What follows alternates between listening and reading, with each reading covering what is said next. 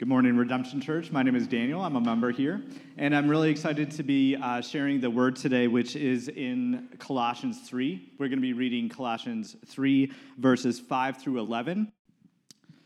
Colossians 3, verse 5 reads Put to death, therefore, what is earthly in you sexual immorality, impurity, passion, evil desire, and covetousness, which is idolatry. On account of these, the wrath of God is coming. In these you once walked when you were living in them. But now you must put to death all away anger, wrath, malice, slander, and obscene talk from your mouth. Do not lie to one another, seeing that you have put off the old self, which is uh, which is uh, practices, and have put on the new self, which is being uh, renewed uh, in you, the knowledge after the image of the Creator. Here there is not Greek or Jew, circumcised or uncircumcised, barbarian, Scythian, slave or free, but Christ is all and in all. This is God's word for us today. Thank you, Daniel. Morning, everybody. Um, if you are new with us and, and this is one of your first times, just so you're not surprised by how we do baptism services, if you didn't see it on the way in, we do them outside, even in October. And so uh, after the sermon, uh, I'll pray, give us some instructions, but we'll just plan just so you're ready for it. I don't want it to be too much of a curveball. We'll head outside together and we're going to baptize uh, Jim and Maureen Lurquin. Looking forward to that. Uh, before we get into the word today, if you would, uh, please pray with me now. Father God, we want to look to your word together now. We want to pray uh, that our hearts and minds would be quieted. We want to look to these words which have shaped your people for millennia. And we want to ask God that you would use these words not just to entertain us today or keep our attention, but ultimately, God, to change us in a deep spiritual way, God. Would you, by your power of your spirit in us, would you empower us to put our sin to death, God, to truly long, to put all of these things, Paul says, away and to be renewed in knowledge after the image of our Creator, God. We pray that you would do this. We trust that you can. We trust that you will, even. In Jesus' name, amen. Well, in a famous comedy skit from the 1990s, a woman goes to visit her therapist. And when he asks about the problem she'd like to address with him, she explains she has this irrational fear but a real fear of being trapped in a box. So you're claustrophobic, he says. And she says, Yes. And, and it makes my life very, very difficult. And he says, Has anyone ever tried to trap you in a box?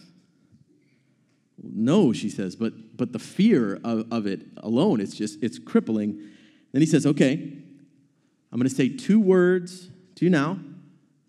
Uh, I want you to listen to them very, very carefully. And I want you to take them with you and I want you to incorporate them into your life. And she reaches for her pen and her paper to kind of write these down. And the therapist says, Oh, no, no, no, it's just, just two words. We find most people can remember them. So she stops, she puts it down, and he leans in and he says, Stop it. Stop it. And she's obviously taken aback by this. And as she tries to kind of make sense of it in her mind, he elaborates you, you don't, you don't want to go through life terrified of being trapped in a box, do you? That sounds frightening, he says. Yes, it is, it is frightening, she explains. And he says once again, Well, stop it. Now, aside from being incredibly insensitive, which I realize it is if, you're, if, if you are severely claustrophobic, I apologize. We're not trying to poke funny, I promise. Uh, the, but the reason this skit is so funny, I think, is because we all know this is just not how life works. Uh, you, you can't just command people to stop doing harmful, destructive things, right? It, it's not that simple. Uh, part of our problem, even, is that we can't just stop it. Right? Something has to change in us, something much deeper, and, and we believe as Christians, something spiritual has to change. Back in chapter 2, Paul told this uh, Colossian church to walk in Christ, rooted and established in the faith. And since then, and really throughout the rest of this letter, even, he is going to tell them how to do that. What does that look like? Last week, he touched on our thought life. Patrick from our sending church did a great job. He helped us to see that Paul told us to set our minds on the things that are above, not on the things of earth. That was last week. In our passage today, he is going to tell us to put to death any sinful earthly practices that are still in us. And at first, when you read this week's passage, Paul may sound a bit like that therapist to you. First, he just says in verse 5, Put to death, therefore, what is earthly in you. And he lists this long list of sins. And, and unless we read this passage carefully, the entire thing really may feel like a big stop it. Just don't do that anymore. Don't sin. You're a Christian now. Why would you do that? But we're going to see that that could not be further from the truth. Uh, Paul is saying much more here than just stop it, right? He is telling us uh, to stop sinning. There is no doubt about that. But he does not just command us to stop, he also shows us why we should. And it turns out if we want to stop sinning in our earthly bodies, we need to embrace and live by a new heavenly reality. In particular, uh, Paul will encourage this church that he's writing to, and I want to encourage us this morning. Let's live as if Jesus is the point of our life in the body. Maybe you've been wrestling with a certain sin struggle in your own life and are feeling uh, discouraged because of a lack of progress you see in it. I think we're going to see that how we try to fight our sin makes all the difference. And, this here is the key to putting our sin to death. It's not just about trying harder within ourselves. In fact, it's about putting off our old self and walking in this new self that we've become in Christ. And so, first, Paul explains a necessary change, and then he gives us a heavenly reason. So, we're going to walk through the passage in those two parts necessary change and a heavenly reason, and then we'll talk about some applications of what we see toward the end here. First, in part one, a necessary change, and that is put to death what is earthly in you. And just a refresher here, Paul just got done telling this church in verse 4 from last week's passage that they have died and their life is hidden with Christ in God. And when Christ, who is their life, appears, then they will appear with him in glory. That was last week. Then here in, in verse 5, he says, Put to death, therefore, what is earthly in you. And so we see this contrast really throughout the entire book uh, between heaven, right?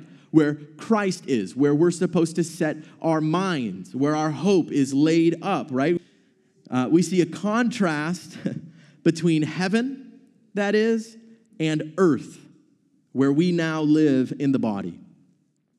And in particular, because we've died here in this life on the earth and our life is now hidden with Christ in heaven, we now need to put to death what is still earthly in us. Now, in the original Greek, it actually says that we need to put to death our earthly members. He's talking about our bodies, the, the sinful things we do with our bodies, even, which I think is why Paul's first list of sins here is filled with mostly sexual sins. If you look with me, first is just sexual immorality, which is a broad category. The word for it is porneia. It's where we get our uh, English word for pornography. Um, and throughout the Bible, it just refers to any sexual activity outside of a committed marriage between one man and one woman. As the list goes on, he includes impurity, which is often sexual, passion, which some uh, translations render as lust, actually, evil desire, and covetousness, he says, which is idolatry. Now, covetousness can be sexual. Um, we're told, for instance, in the Ten Commandments not to covet our neighbor's wife, uh, but it's not necessarily sexual. Uh, some translations render that word as just greed. But, but more importantly, I want you to notice that this covetousness, he says, is idolatry. It's not just sinful, it's not just wrong, it's idolatry, which means that we do it in order to give worship, even to something or to someone other than God.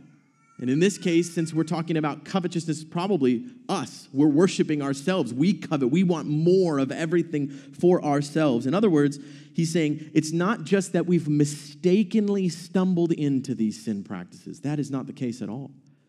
In fact, they are the result of our cosmic rebellion against God. We hate that God is God. We want to be God.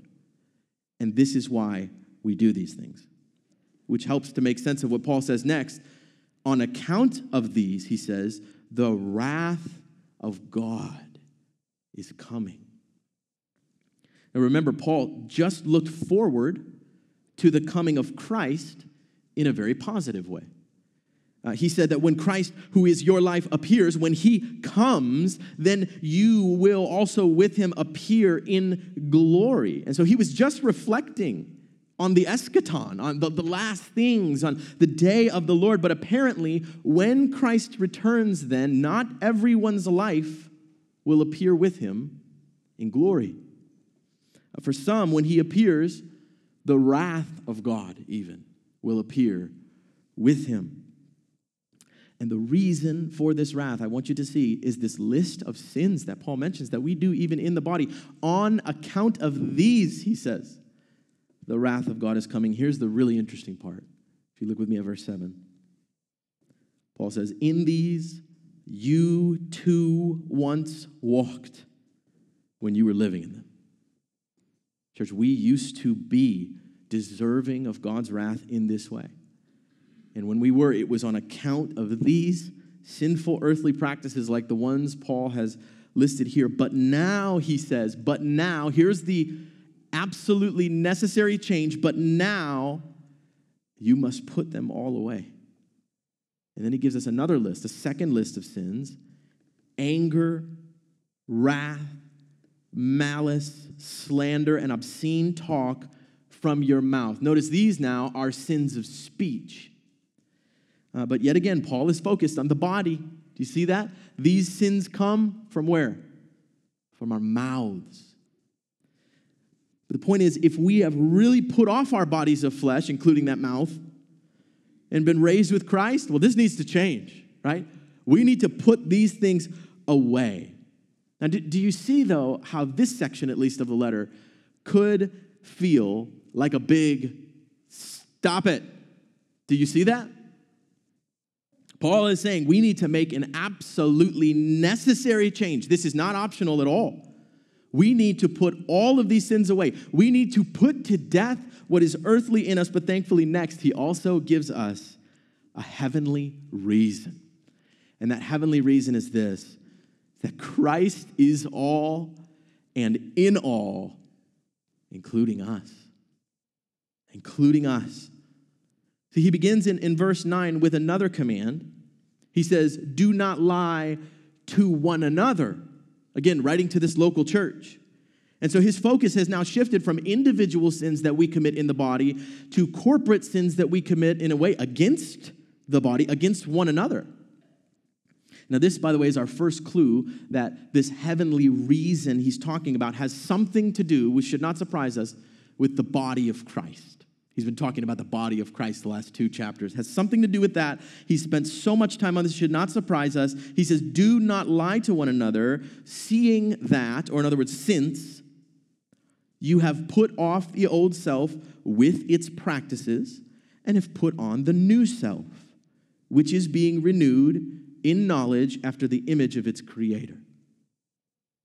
And so, the reason we need to put our sin to death has something to do with the fact that we have we've put off this old self, almost like a change of clothes. We've kind of taken it off and we've put on this new self, which we're going to get to. We'll talk about what that is. But before we actually get into what the new self is, first it's worth noting uh, whatever it is, it is being renewed in knowledge after the image of its creator. That sounds important, right? Remember back in chapter 1, Paul told us that Jesus is the image of the invisible God. He even said that all things were made through him. And so there is no doubt about it. This new self that we've all put on as Christians is being renewed after the image of Jesus. It is becoming more and more like Christ.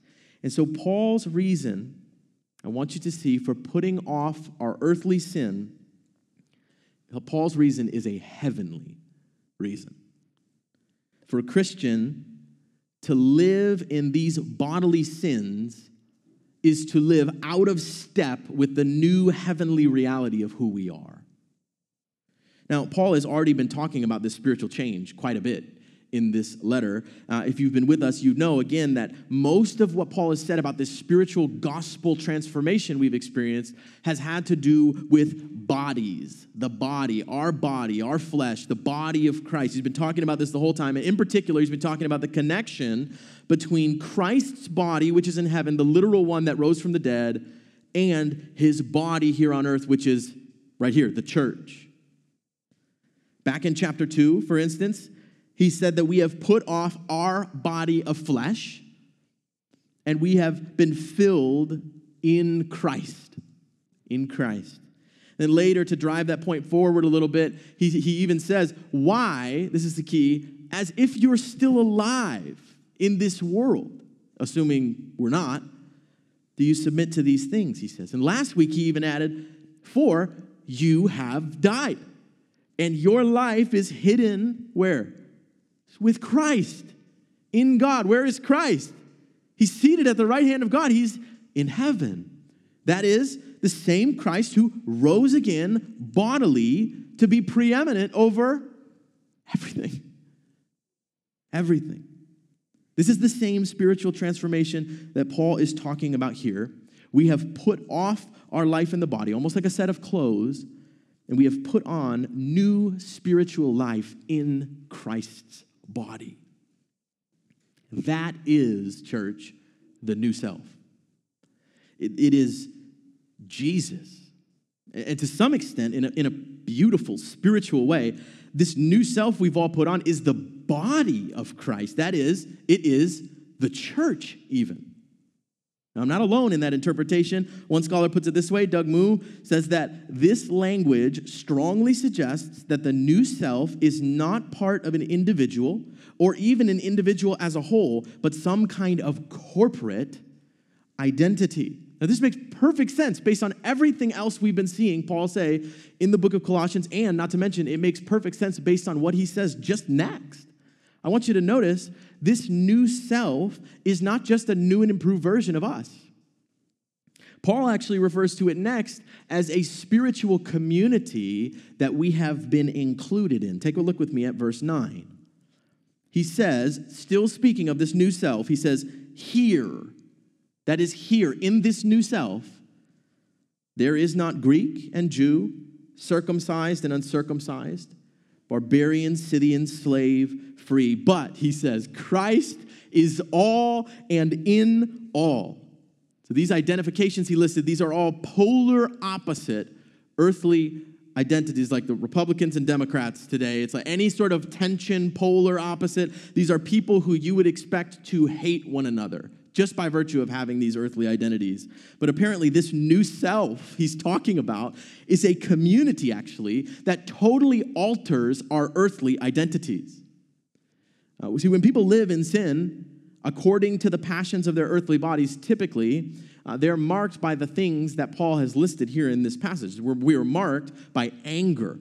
We're marked by malice and impurity and lust and sexual immorality, for instance. And as a result of all these things, uh, there is these factions between us, often based on these earthly identities. We see this all over the place today this sort of retreat to tribalism, our group versus their group. But this is not a new thing, church.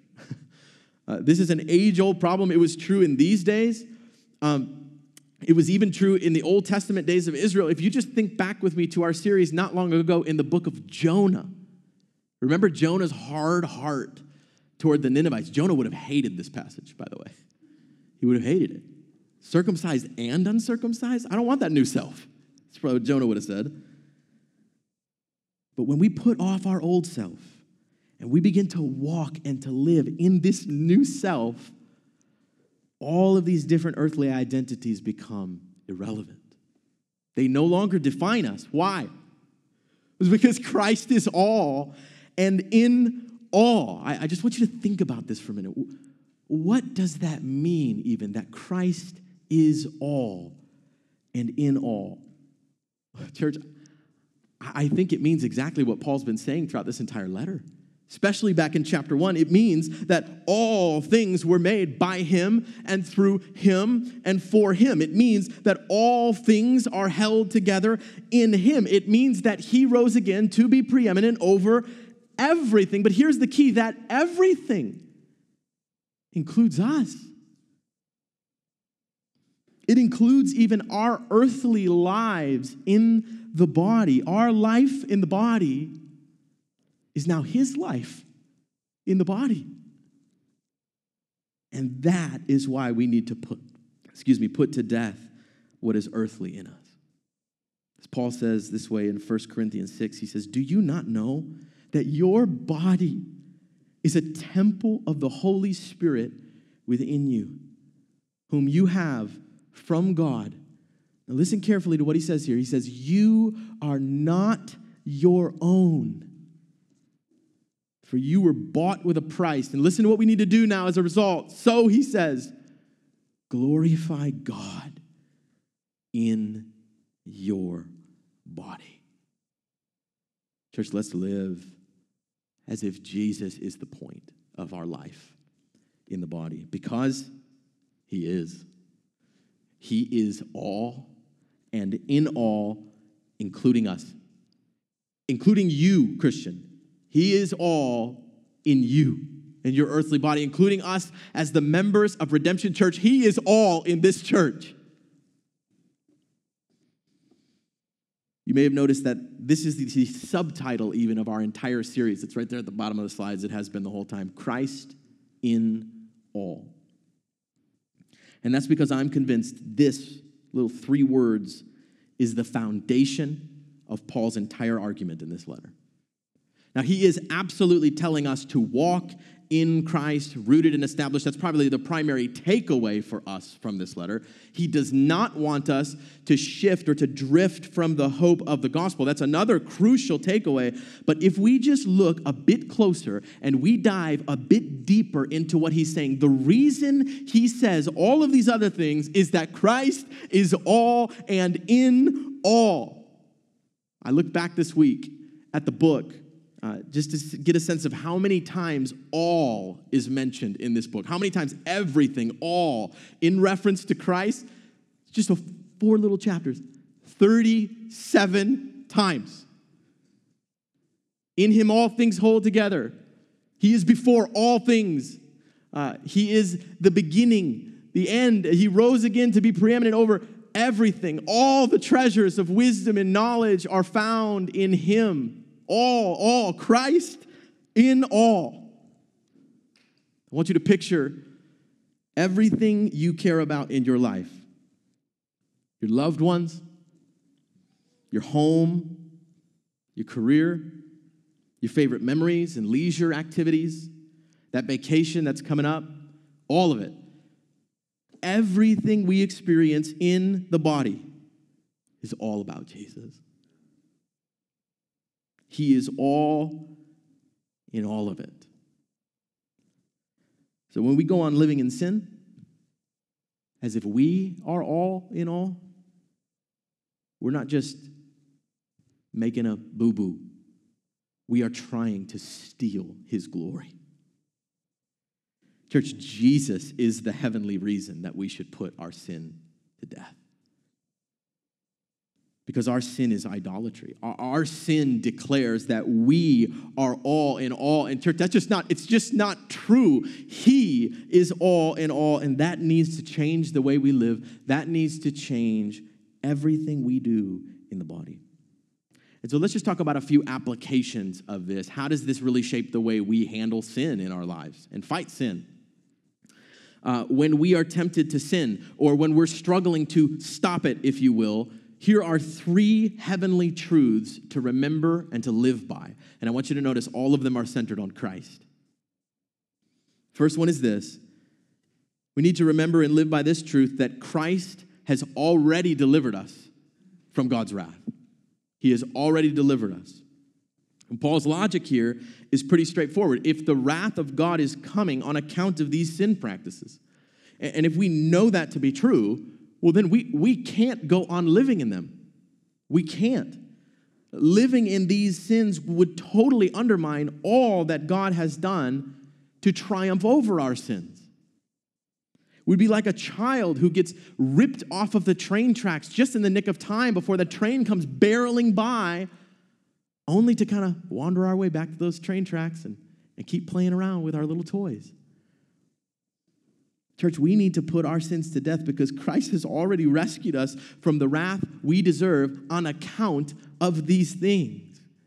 Uh, we cannot simultaneously give thanks to God, who's qualified us to share in his heavenly inheritance, and go on doing the things that used to disqualify us from that heavenly inheritance. The truth is, we have not put off the old self unless we've put off the old self with its practices. This is not just a, a life change in our minds, it has to translate to real life change, even in our bodies. That doesn't mean we'll ever be truly sinless, not in this life. Until we are raised with Christ, until we are resurrected in the new heavens and the new earth, there will still be sin in our earthly members. That it, it, it's, this is proof. I mean, Paul wouldn't need to say this if that weren't true. But the point is, we can't just go on living in it. We have to put it to death by the power of the gospel. Uh, when we're tempted to go on sinning, uh, we need to stop and we need to consider, seriously consider, how does God feel about this sin? If you just roll your eyes at that and think, oh, that's just a corny thing to think, I'm worried about you. I am. This is the God, the creator of all things, who has every right to make us for whatever purpose he sees fit. If we are not accounting for his impressions of our life in the body, we need to look again to God and his word. We need to consider what would me living in this sin say about Christ and his deliverance? What would it say? To our single members, Next time you're tempted to just give in and have sex with your significant other, don't just tell yourself in the body to stop it. Don't just try harder. No, friend. Set your mind on Christ, who's delivered you from the wrath of God in his body, and then let him be all in your body. Uh, to those of us who are married, Next time we're tempted to lash out in anger at our spouse or our children, let's not just tell ourselves to stop it. Let's not tell ourselves, come on, do better. No, let's set our minds on Christ, who has delivered us from the wrath that our anger deserves, even, and let's let Him be all in our marriages and our families. To those who are crippled by self consciousness, anxiety. Uh, next time you're scrolling through social media, wishing that your life looked more like that person's life, or your body looked more like that person's body, don't just tell yourself, stop it. No, put that phone down. Set your mind on Christ, who has graciously delivered you from the wrath you deserve, and let him be all in the life you have and the body He has given you. Why? Because, church, He died and rose again in his body to rescue us from the wrath we deserve in ours. Here's a second reason, heavenly reason to put our sin to death. Number two, because we are being renewed after Christ's image. Another heavenly motivation to put our sin to death is just to consider what and who it is that we are becoming. As Paul says, our new self is being renewed in knowledge after the image of its creator. Right? Nothing cultivates sin in our life quite like living for ourselves. It's kind of the essence of sin. But on the other hand, nothing kills sin in our life quite like longing to be like Jesus. Do you truly long to be like Jesus? Is that what gets you up out of bed in the morning to be made more and more like Christ? One mark of true Christian maturity is that a mature Christian always has more growing and more learning and knowing to do. Uh, we never just stop growing and learning because we're not being transformed into the image of some really, really mature pers- person, even. We are being conformed into the image of an eternal, resurrected God man in whom all the treasures of wisdom and knowledge are found, and in whom the whole fullness of deity dwells. Now, that is a journey of sanctification that we should never grow bored of or tired with. We have such a long way to go. And yet, church, he who began a good work in us will bring it to completion. He will renew us in knowledge after the image of Christ. And, church, that should motivate us to put our sin to death. If you're struggling to connect with the Lord and feeling uh, spiritually dead or dry? Uh, could it be that you've lost sight of this glorious spiritual renewal that's taking place in you? Uh, could it be that the cares of this world have distracted you from this process of being made like Christ? Could it be that you have allowed a certain hidden sin, even, to take root in your life, and somewhere along the way, that sin has become more appealing to you than Christ? If so, if that's where you find yourself today, don't just do better. Don't just try harder. Don't just tell yourself, stop it, stop it, stop it. Remind yourself instead that God is renewing you in knowledge after the image of his beloved Son. He is in the process of rewiring our inner lives to make them look more and more like the life of Jesus. And if our Jesus is half as compelling, half as glorious as the Jesus Paul has put before us here, the prospect alone of that should be thrilling to us. Church, let's not just have a vision of what our life will look like if it goes the way we want it to go. Let's have a vision of what our life will look like if we grow more and more like Jesus. Let's set our minds on that. Let's measure success and growth by that. And if anything tempts us to drift from this gospel renewal to find spiritual life somewhere else in the things of this earth, let's put that to death. Let's put it to death because we are already being made like the one who made all things. Our final heavenly reason is this number three, we have been made one in Christ's body. We have been made one. See, out there in the world, people are all set against each other in ways that encourages and, and even cultivates these kinds of sinful practices, right? We see it all the time. We have to get ahead in work, and so we sort of elevate or exalt ourselves at the expense of others. Uh, we have to win the culture wars, and so we seethe with anger and malice and slander.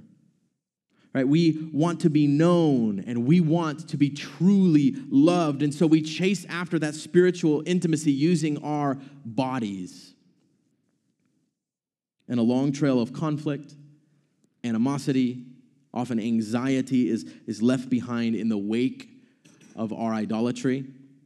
We begin to feel that no one can be trusted because everyone is somehow a threat to our well being. This is how it often feels in the world. Unfortunately, this is often how it works out there in the world, but that is not the case. It should not be the case here in the blood bought body of Jesus Christ.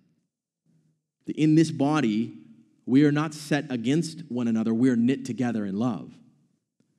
In this body, the new self, we do not compete with one another for our glory. No, we serve one another to God's glory.